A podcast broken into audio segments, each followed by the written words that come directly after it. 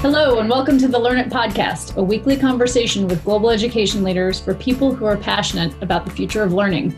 Our aim is to introduce you to changemakers who are reimagining what students need to know, how they will learn it, and ways technology can help or not. We're looking at reopening schools in the wake of COVID and how learning is changing.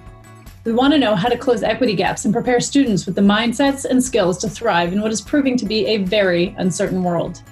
I'm your host, Jenny Anderson. Head over to learnit.world to join the community or to get in touch. We'd love to hear from you.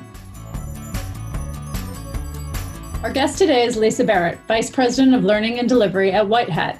Its ambition is to democratize access to the best careers by disrupting the assumption that only a university degree can get you a job at some of the most high profile and fast growing companies. Founded in the UK in 2016 by Euan Blair, son of Tony Blair, former UK Prime Minister, White Hat has received 100,000 applications in the last two years, including a surge since the pandemic started, while apprenticeships generally fell during that time. 2,000 of those candidates became apprentices, benefiting from the coaching, matching, and community White Hat offers.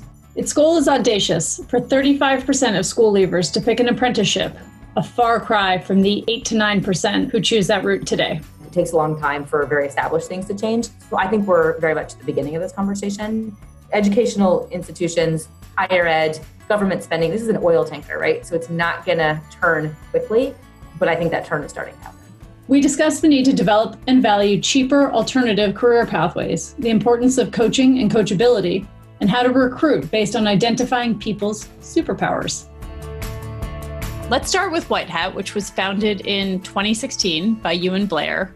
What problem is White Hat solving? I would say this two ways. So one is that White Hat was founded as an alternative pathway to university. So what Euan really saw and what we've seen is that this concept of a one size fits all model and a one shot of education at the beginning of your career is really outdated. So we really look at that and say, gosh, there needs to be something different. And it has to be high quality and it has to be equally appealing and it has to, you know, do a whole bunch of things. And then the second is is really to say reconceptualizing the world of training, education, and work. So we do it through apprenticeships, we do it through combining work and learning because we think it doesn't make sense to do these things separate. But what that results in is us saying, well, gosh, that looks like, you know, let's make sure that people get training and they get education that they're immediately applying to their job and they have that immediate feedback loop. You know, let's make sure that we're closing that knowing doing gap, as we would call it. Let's make sure that people can upskill at any point in their career. So I think sometimes when we say the word apprentice, you might hear, you know, 16 year old or 20 year old or 22 year old, but an apprenticeship really can be for any age and it's going to have to be. So as we go through our careers and we need new skills, then we think an apprenticeship is a really good way to immediately get those skills and apply them in your job. And what do your apprentices look like just by age? So we, we certainly have a heavy focus on 16 to 24 year olds because we have more and more folks who are saying, gosh, I want to work at Google. Um, and you know i want to do these things and does a university degree really make sense for me at this point in my career and uh, and a lot of people increasingly are, are saying no but then we also have we really have the range. So any any working person in a company who for example wants to learn data visualization skills might be someone who's on our data visualization apprenticeship. So i could have a job in one type of job. I might say i'm a bookkeeper but i want to completely pivot. I can sign up with you and do that with you and use that as a tool to reposition my career yeah, that's right. So we do so we do two things. We work with apprentices where we recruit apprentices into roles in companies. So a company will come to us and say, gosh, you know, we need X amount of these people and we want diverse people who are going to be you know, highly motivated and successful. Can you help us do that? And we'll and we'll, we'll recruit those folks. And then we also have companies coming and saying with our existing workforce, we need them to have you know X, Y, and Z skills, and we'll train, for example, you know, project managers of the future. Again, data is obviously a big one, digital marketing, but but any of those types of skills. So you're a matching engine for apprenticeships and employers, but also sort of a coaching, training, mentoring organization to make sure employers are getting what they need to recruit and to upskill. That's yeah, that's it. And actually I'd add one more. So I would say absolutely on the matching, the apprentices and the companies, absolutely on the upskilling. And the, and the third one is we're really a community. So we have a very, very strong lifelong community of people who have done an apprenticeship at White Hat or are doing an apprenticeship at White Hat. And that's just really worth mentioning because we know that that that those connections those aspirations a lot of the things that people would get from going to a, really elite university happen through the network and the connections that they that they make. So for example we'll have uh, people come and talk to white hat apprentices who you don't normally have access to you know people who are have been at the highest levels of government or organizations. And also it becomes a place for people to continually upskill as well and to connect with each other. And we think that's really really important. And what are the areas that you focus on and where are you seeing the most growth so um, we have what we call business associate which is kind of all business um, entry skills we do accounting um, we do project management we do data uh, and data visualization. We do digital marketing, and I'm probably forgetting a few on the fly. Um, we by far are seeing the most growth in, in data. So I, I think what's happening is not only are companies grabbing onto the, the, the, the, capability of data, but they also are saying we need people to be a lot more data fluent and able to, to do things with those data to get to visualize them, to create tools that are going to allow us to make better decisions. And just briefly for people who are not from the UK, what is the apprenticeship uh, levy and how does that help you both financially and politically? Yeah, that's really important. So the, the government here has made a decision to have a very specific type of funding, again, as an alternative pathway to university, and said, we will uh, tax uh, companies at a certain rate. So we'll basically kind of take a, it's really a levy, uh, but we'll take, you know, a half a percent of, of payroll and then say that has to be dedicated to reskilling and, and training people or, or upskilling people um, and that money goes toward apprenticeships. So there's a set of standards, and there are apprenticeships that can go in that category, and that is um, a fair amount of the work uh, that we do. So when it, when a when a company wants to again train people for skills of the future, the government in in in, in this model actually is paying for a fair amount of that. And where would you put the U.S. if you put line up sort of the U.S., the U.K., and Germany? Well, the the U.S. is in lots of ways progressive around these things, and there's a conversation happening in the U.S. called why is education so expensive? Why are people carrying so much debt around it? Is it really linked properly to job outcomes? And by the way, what's the return on investment for taxpayers and for the government? So you put all those things together and you've got a, a, a, place where you can have a really, really disruptive model. Now, Germany is, you know, it's more in the European model. It's more certificate based. It's, it's more um, in, in, in line with those things if you need all the right things in order to do a certain job. The US is a funny mix where in some ways people really just care about outcomes. Can you actually do the job or not? But at the same time, people really value a university degree. So the one thing that the US really needs to get right is valuing uh, an apprenticeship at the same at the same level as a, as a university. And the way we think you do that in the first instance is when world-class employers like big tech companies, like big banks and others are hiring people based on an apprenticeship and without a university degree, then you're going to see that change reading some of the original coverage of White Hat, it, got a lot of media attention. I should let listeners know Euan Blair is the son of Tony Blair, so it is um, at its start. It certainly got a lot of attention. Um, and Tony Blair pushed to get so many people into higher education, and his son is kind of saying we we want a revolution um, to go the other way. And so, I guess my question is: Is White Hat calling for a higher ed revolution, and what does that mean? Yeah, we are. So if you, I mean, if you think about the initial intention of what it was that Tony Blair was trying to do. He was trying to level the playing field and he was trying to, to say everyone should have these equal this equal chance, these opportunities to have access to, to great careers and to a great life. The, the problem with focusing that on universities meant that you were focusing this whole conversation on again a model that's really outdated that was invented for a different point in time in a different system and, and by the way it's hugely expensive and again will, will definitely be under scrutiny for return on investment during this time period so what, what Euan has said in a, in a reversal of that sort of policy direction is, is yes, we need to continue to, to create a place and a level playing field and, and these mechanisms, but you can't have a one size fits all system. And so, yeah, I think this is really a revolution in lots of ways. I mean, what we're saying is there's a place for universities, um, there's a role for them, and there's really good work that they do. But gosh, we're trying to use universities to solve all these other problems. And it, it really does not make sense for a lot of jobs. And that's why you have high dropout rates from universities, which people don't talk about. You have people coming out of universities who still can't get jobs. You know, again, people don't talk about. And then in the US, again, you hear this very, very often. It just again about the, the, the, the debt that people are paying back for a long time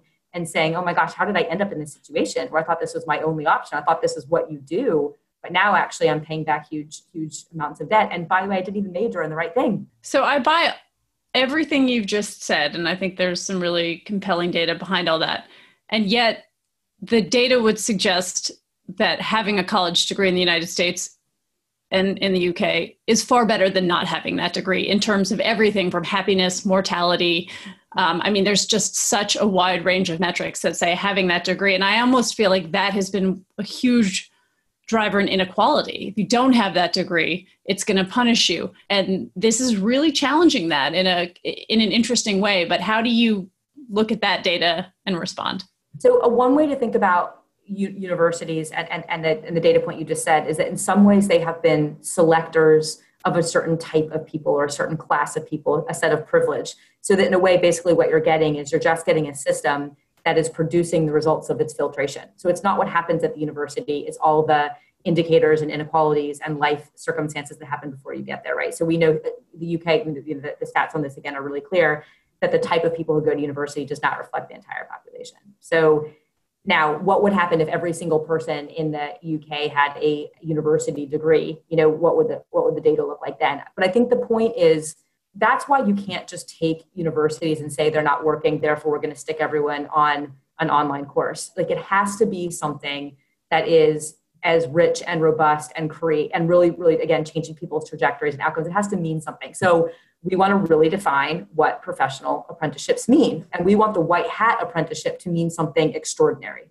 So it's not, oh, I just did an apprenticeship. No, I did an apprenticeship at White Hat. It's the same, again, the same caliber as if you worked at Google or you went to Oxbridge or whatever. It, it really means something. And, and that's why, for example, in our model, the, you know, the, it's intensive coaching. We're working with a one-on-one coach um, there's a really tight cycle of feedback. We, I mean, the amount that we know about apprentices still blows me away. You know, supporting them on all these different levels. It's highly personalized. It's highly tailored, and also we're able to to select for things that the traditional system misses. So. And we look at the, the, the likely outcomes that you would have gotten in the school that you went to and how you actually performed. You know, p- things like people who didn't go to university but worked for a, a year or two in customer service. You're, you're, you you got actually examples of leadership and the ability to serve people and the ability to, to you know, do good professional work that really don't get picked up on a lot of times in other systems. So, so we, re- we look at that whole package because you're exactly right, Jenny. This has to be saying that, that doing a white hat apprenticeship really, really means something. And it's got a challenge that the only way to get that thing is university. I saw um, Edelman say that right now in the UK, 50% of people go to university, and that your big, hairy, audacious goal is that you change the system so that 35% of school leavers choose an apprenticeship. That number is about six to eight now. Is that right? Yeah, that's correct. Yeah. So that's kind of how the landscape will change. Let's talk a little bit about how White Hat works, because you were just starting to talk about this intensive training and coaching model. Um, how do you get your apprentices, and what are you looking for? Yeah, we screen for a bunch of different things. And uh, part of what we're looking for is character. And you know, how do they how do they behave? And you know, how, and, and and how does that show up? We look for track record, but we don't look for track record again in the traditional sense of do you check these boxes, but rather in different circumstances how did you perform? What are the you know where did you where did you shine? What are your special skills? Are you, are you willing to be resilient? Are, and, and are you coachable? So a really really big thing that we've collected a lot of data around and focus heavily on is coachability. So can you take feedback and can you grow? And that's really, really critical. One thing that I also love about our model, though, is if people don't demonstrate those things, we often direct them to services or places where they can get skills and come back. So if we have someone who, for example, struggles with coachability, there are actually resources and charities out there that will help people get into you know a different mindset. But we're able to say to people, great, you know, you're you're ready for work, or actually, you know, here's some great things you can do. And when we put people in front of employers, we're able to do really good matching so um, one of the large tech companies we work with, nine out of every 10 people we put in front of them, they hire, right? So that's a really high um, rate of, of, um, of, success and, and, and very different from kind of applying to that company off the street. So, so that, that matching is really, really important. And then, and then when they come into the apprenticeship, obviously they're, they're coming in for a very specific area of expertise and they're, they're spending about 80% of their time in their job and, the, and about 20% of their time getting trained with skills that they immediately apply to their job. So they'll they, they have a coach who is an industry professional, someone who really is top of their game. And it, I love interviewing coaches. Our coaches are incredible. I call them the lifeblood of our organization. They they know their subject material inside and out, but they also are just really really good at teaching and connecting with people and making stuff very very practical. So they will make sure that apprentices get it. And again, they will vary their their style and their approach for the different apprentices and they're delivering you know, structured content, right? So you have to actually know the, the, the subject matter that you're that you're practicing in your work, um, and at the same time they do one-on-one coaching. So they have a they have these one-on-one coaching sessions with apprentices, and they also meet regularly with line managers. So you get a really nice triangulation of apprentice, line manager, and coach data and feedback. And, and all that goes into making sure that apprentices are immediately and ongoing successful. There are parts of our programs that we front load content slightly, but in general, the idea is you know you're really learning and doing the job at the same time. And then after the program is over, so let's say 12, 14 months, and they go through a, a formal evaluation process and they get um, that certificate or accreditation from, um, in this case, the UK government. Uh, and that means something. And so put some numbers behind this for me so I understand scope. So we've had, in the last two years, we've had 100,000 applications. Um, 2% of those folks entered our screens candidate pool. Um, 52% of people have been hired from underrepresented and ethnic minority backgrounds. 53% are women. And more than one in three have what we would call a contextual flag. So that's something like you know the background they grew up in or or some sort of disadvantage on our program itself we have a 90% completion rate we have 75% of all of our folks um, who go through that endpoint assessment get a merit or distinction and by the way that is more than the national average for people who just pass. So that is that, that that's pretty significant. 60% of our apprentices get a promotion while they're actually on apprenticeship and 78% stay at the company. So that's what it looks like. And those numbers, they really outperform the, the national benchmark for the industry. And so what have you found works and what doesn't about what companies need and what the apprentices that you're choosing need?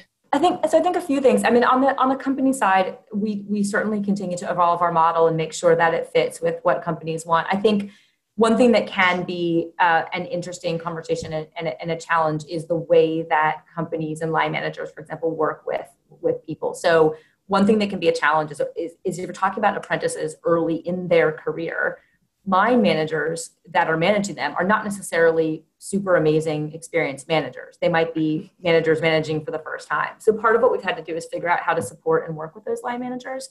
And in some cases, we actually run mini training sessions or sessions for them. So when COVID hit, for example, we knew that we needed to modify the, some of the content, the training that we were doing for apprentices. Now we modified it in big ways because we had to move everything online and figure out how to support them. And gosh, how do you know if someone's depressed if you don't see them? You know, what, what are the, you know, how do, how do you support people in all the things that don't show up over, um, over distance learning? But we also did some sessions on working through crisis. So how to, you know, how to support apprentices with the right mind frame when COVID hit. And then what we found really quickly is, gosh, you know, line managers could benefit from this as well. So we ran something called Leadership in Crisis for all the line managers of our apprentices. So we've had to definitely learn about that. Um, you know, different types of companies and different industries need different things as well. So uh, we've we've had to we've learned to be you know pretty upfront about our expert expectations for how apprentices can and need to learn. So uh, it doesn't doesn't help anyone if we don't say, gosh, you know, this is an apprenticeship. The person does need to be spending time training, not just working. So we so we have to arrange that and get that right up front. On the apprenticeship side, um, we continue to to constantly use data and and and and then kind of feedback into our process where where things aren't working or can be better. I think one one really good example and one thing that's really tough is you know, when we're talking when you're talking about systemic access gaps and you're talking about systemic um, opportunity gaps we do have to turn people away where it kind of kills us right? So if someone doesn't have certain basic skills they're not going to be successful in their role and they're also not going to pass the national assessments that they need to pass in order to get the um, the certificate or the you know get the accreditation. So you could say well gosh you know shouldn't you be serving everyone? Yeah yes we should. And you know we, we need to work with again partners and providers who can who can support that upskilling. So those are exactly the type of folks that we would direct to other services to have to have them come back when they're ready. Where are companies and i'm sure there's a lot of variation but try to give people a sense as to where companies are right now in their own evolution about learning internally.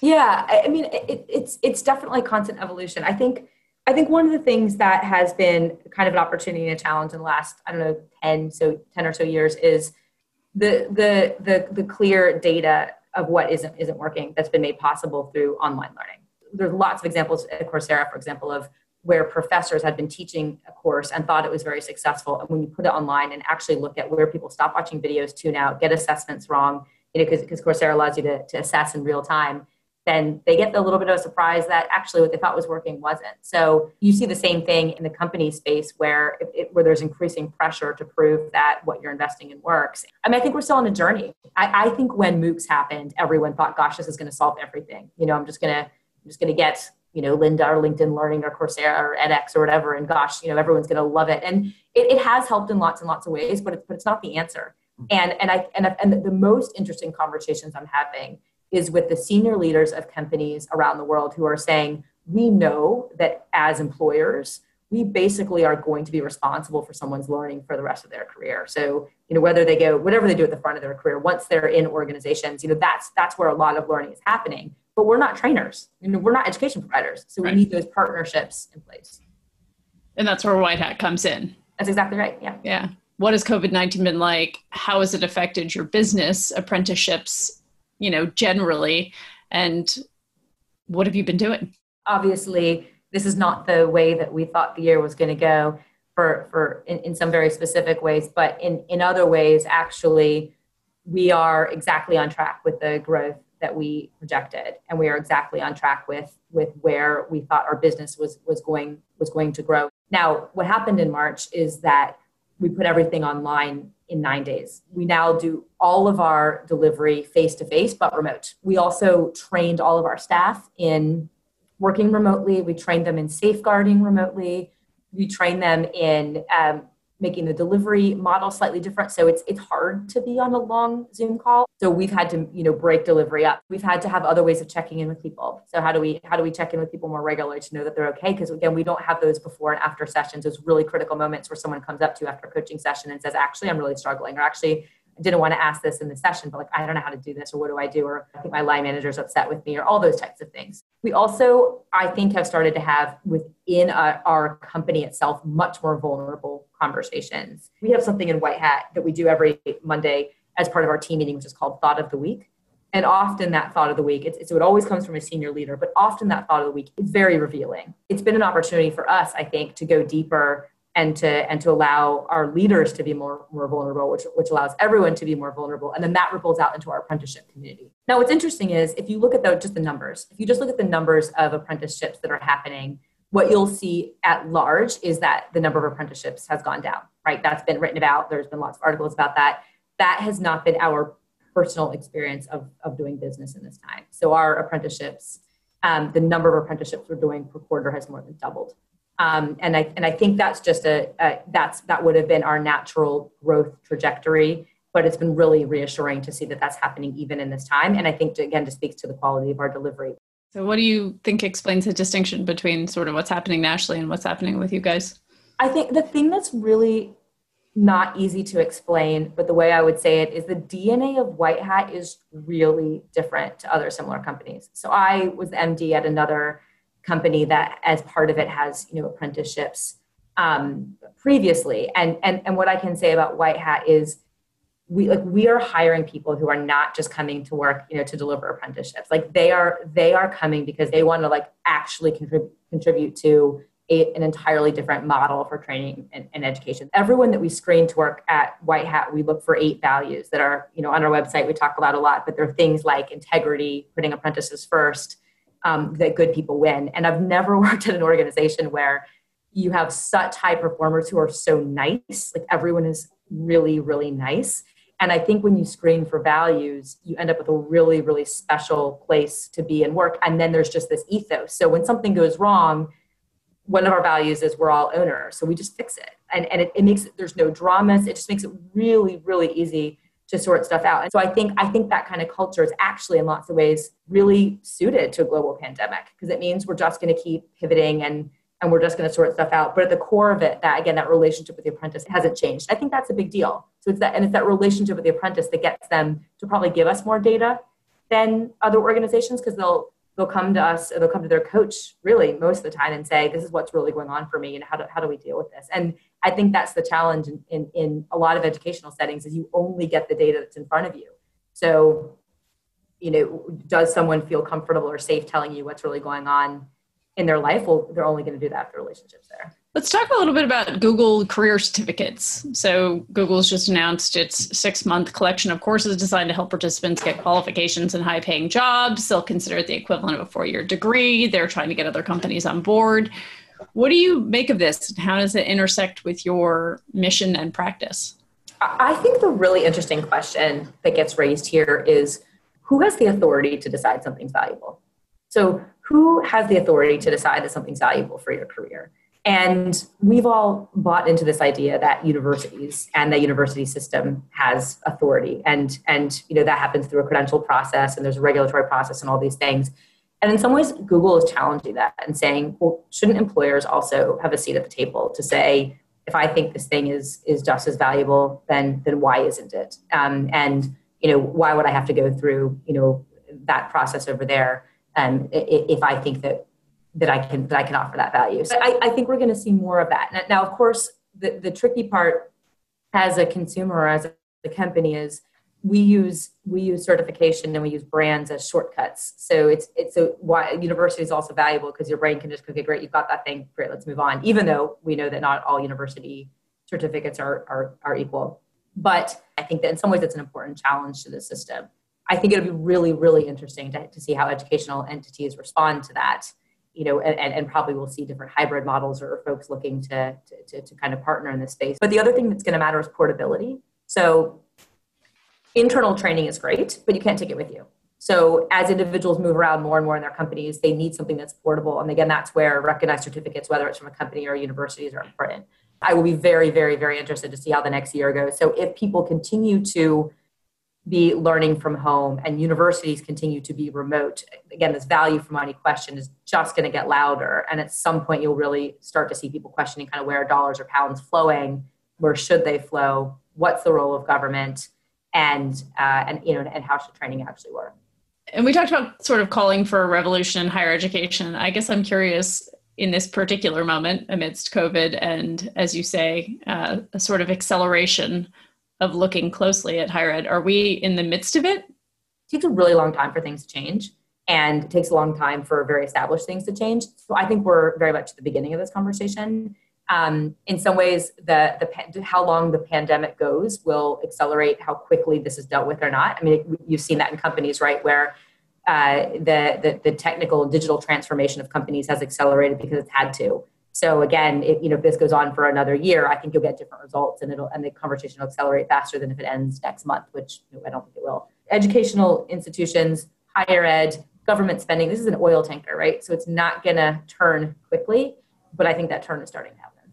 If you were doing your own timeline of sort of the revolution in learning, what have been your sort of three big pivot points? If the invention of the MOOC was one, um, what have been some of the others? So I, I mean, so I would say one of the big things that happened is in the early '90s, you started having a different type of person going into the education space. So, so in lots of ways, Wendy Kopp, who founded Teach for America, has had this global impact. So, you know, senior Princeton had this idea: let's get people to come and teach for two years in the most underprivileged schools in the U.S. You know, let's fix a real problem, but also expose people to, to, to the challenges. What that's done is that has led to a very again a very different type of person who's going and working in education. And what that looks like now with an alumni movement it's creating a, a group of people who have had a catalytic experience that's gotten them fired up about education but they also know something about education because they, they did it. They taught they were teachers. And then they go into all these different spaces. So they've, you've got you've got politicians you've got people working in ed tech like at coursera a number of us were teach for america alums. Um, at, at, at white hat we've got a number of teach first alums but you're getting again just a, a, different a different type of, of, of individual who's thinking about the future of the education system and by the way has the access and the resources and the education you know to, to actually make those changes. So i think i think that's a really really really big moment that i think about. Um, i mean you mentioned moocs. I think that's another. And i think we'll look back at covid and say that's been a forcing function as as, an, as another one of these turning points which is to say it do, doesn't actually make sense the way we're doing things. And if we can't teach kids uh, you know online quickly then what's underneath that as well? So what is it that makes thing that makes our system so so slow to respond? So it'll be, it'll be interesting but i think this will be seen as one of those moments. How confident are you that the tools you have to do what you need to do online are as good as they need to be or good enough for what you need to do? I guess I guess I always wear two hats on these types of things. Like one is I stand by the data, and and and and again, the benefit of what we're doing is that there's not a long time to be, between delivering and seeing the results. Right, it's immediate. So if there's an issue in the job, we know about it right away, and and we and we deal with it. Um, uh, if there's an issue in something you know not being effective, or or you know apprentices not getting it, or you know then we then we can deal with that. So I think again from the data from a data perspective, our employers are, are really happy. Obviously, they're buying a lot more apprenticeships, and they're also um, giving us really good feedback. So we know that from our from our data points. Now the second hat though for me is like I'm never satisfied. Right, I'm always kind of looking at what it is that needs to be next and if we're going to scale, we don't do any online learning. I think that's the right way to start. Some of the best tech companies in the world have started by figuring out what they are really good at first and then hard coding stuff. And I, I, I think we've done that in the right way, but I, but I don't always think that it is the best way to learn really basic stuff um, or the best use of a coached apprentice's time for the coach to be teaching everything, like how to write a professional email, for example. So we're actually, you know, building some of those online modules now. But we need to be really careful about that. So um, we don't want to lose, you know, the soul and the character of what we do, and we won't. But I, but I don't think that we're, you know, we're making making enough use of all the um, all the things that are out there yet. And, and again, we're working there. If we look at the challenges we have, which can be racism, inequality, uh, you know, economic devastation at this particular moment. I mean, there's so many challenges, but um, to me, the inequality one is such a key one. And I feel like I can look at this and say, um, here's a potential solution. And I can also look at it and say, oh my gosh, is there the risk that this could drive it further? Well, I think I think if the if the question you're asking about the risk is, are we saying that some of the same people with the good universities and this apprenticeship thing just becomes something for everyone else? I mean, that's definitely not what we see or what we want. So, what we're seeing is the quality of people who are coming out of our apprenticeships are is exceptional, and and that's the key, right? That the key is is that you are we are creating a an opportunity and then a reality of everyone's going to want these people, and they do, right? So, so like, like those numbers are crazy, right? Uh, the number of people of applications that we have, the, the people we're able to bring in, the the client list that we work with, you know, the Googles, the Facebooks, the Kantars, the Just Eats, the you know, it, we work with just really, really, really exceptional companies, and they're having they're hiring our apprentices to do you know their core roles, and and again, seventy eight percent of those people stay in those companies and continue to grow in that business. So, I I think that the model is already speaking for itself, but we we want to scale, right? We want to prove that it isn't just a um, uh, something that works at the scale we're currently at, but, but really will change that system. And by the way, we'll continue to have these types of conversations because we need to raise the profile of apprenticeships. Most people still, when you know, professional apprenticeships, what does that mean? I still usually have to start by explaining that. That is the challenge, right? I mean, vocational education, for example, in Finland has a good reputation. And so it's this virtuous cycle, whereas it's not in other parts of the world and how do you give it that i think you're saying by creating really talented and employable apprentices and parents care about their kids you want to know that your kid is doing something that's going to be a stamp on their future so part of this again is about bringing parents along educating and then reporting the data equally as well right so oftentimes you see university data reported and we want to see outcomes data reported for both apprenticeships and university so you're having the same conversation right so, so the point isn't what what did you do it's kind of what are the results all right, very quickly. Best thing you've read about education? Favorite book, article, magazine? I recently rewatched about four times in the last week um, Ken Robinson's Our Schools Killing Creativity. And every time I watch that, I'm not less inspired. So I think if people were going to do one thing, I would say watch that TED Talk. Um, it's, you know, it's a very, very good 20 minutes best thing not about education? So I'll just say, and I'll cheat and say the last the last thing I read that was that was not about education and is fictional and is like a very light and good read is Rodham, which is the story of if Hillary hadn't married Bill. And I just read it for fun, but actually it was really it was really it raised a lot of good questions about gender. So so if you're looking for a light read, that also makes you think. I really enjoyed it. Perfect. And are you binge watching anything? I don't really watch that much TV. So, no. Not even in COVID. I mean, I realize we're all working ten times as hard, but yeah, no, I, have my my COVID behavior change has been I, I run every day and I talk on the phone constantly. So. All right, those both sound very uh, well. One of those sounds very healthy, and one of those sounds like the thing we all need to do these days. So, thank you so much for your time. This has been really interesting, and I've learned a lot. Oh, it's been great. Thank you, Jenny. What struck me most about this conversation is the sheer ambition of getting 35% of school leavers to choose apprenticeships. Does this simply replicate inequalities and overlook the huge population who currently choose neither? But in a world where students are training for jobs that don't yet exist, university is cripplingly expensive, and a global pandemic is upending everything we know about work, a new model is clearly needed. WhiteHat, with its unique high touch approach, appears to have enormous opportunity to scale. Screening for coachability seems smart.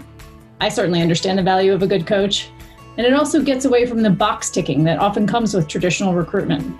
I really love the idea of creating a community too, where individuals are encouraged and supported to grow and adapt. We all need that. And I'm certainly trying to figure out what my superpower would be. We'll link to the items mentioned in today's podcast in the show notes. If you enjoyed the show, please subscribe and share it. And you can find out more about our community of global education leaders and upcoming meetups by joining our mailing list at learnit.world. In the meantime, stay safe, stay curious, and see you next week.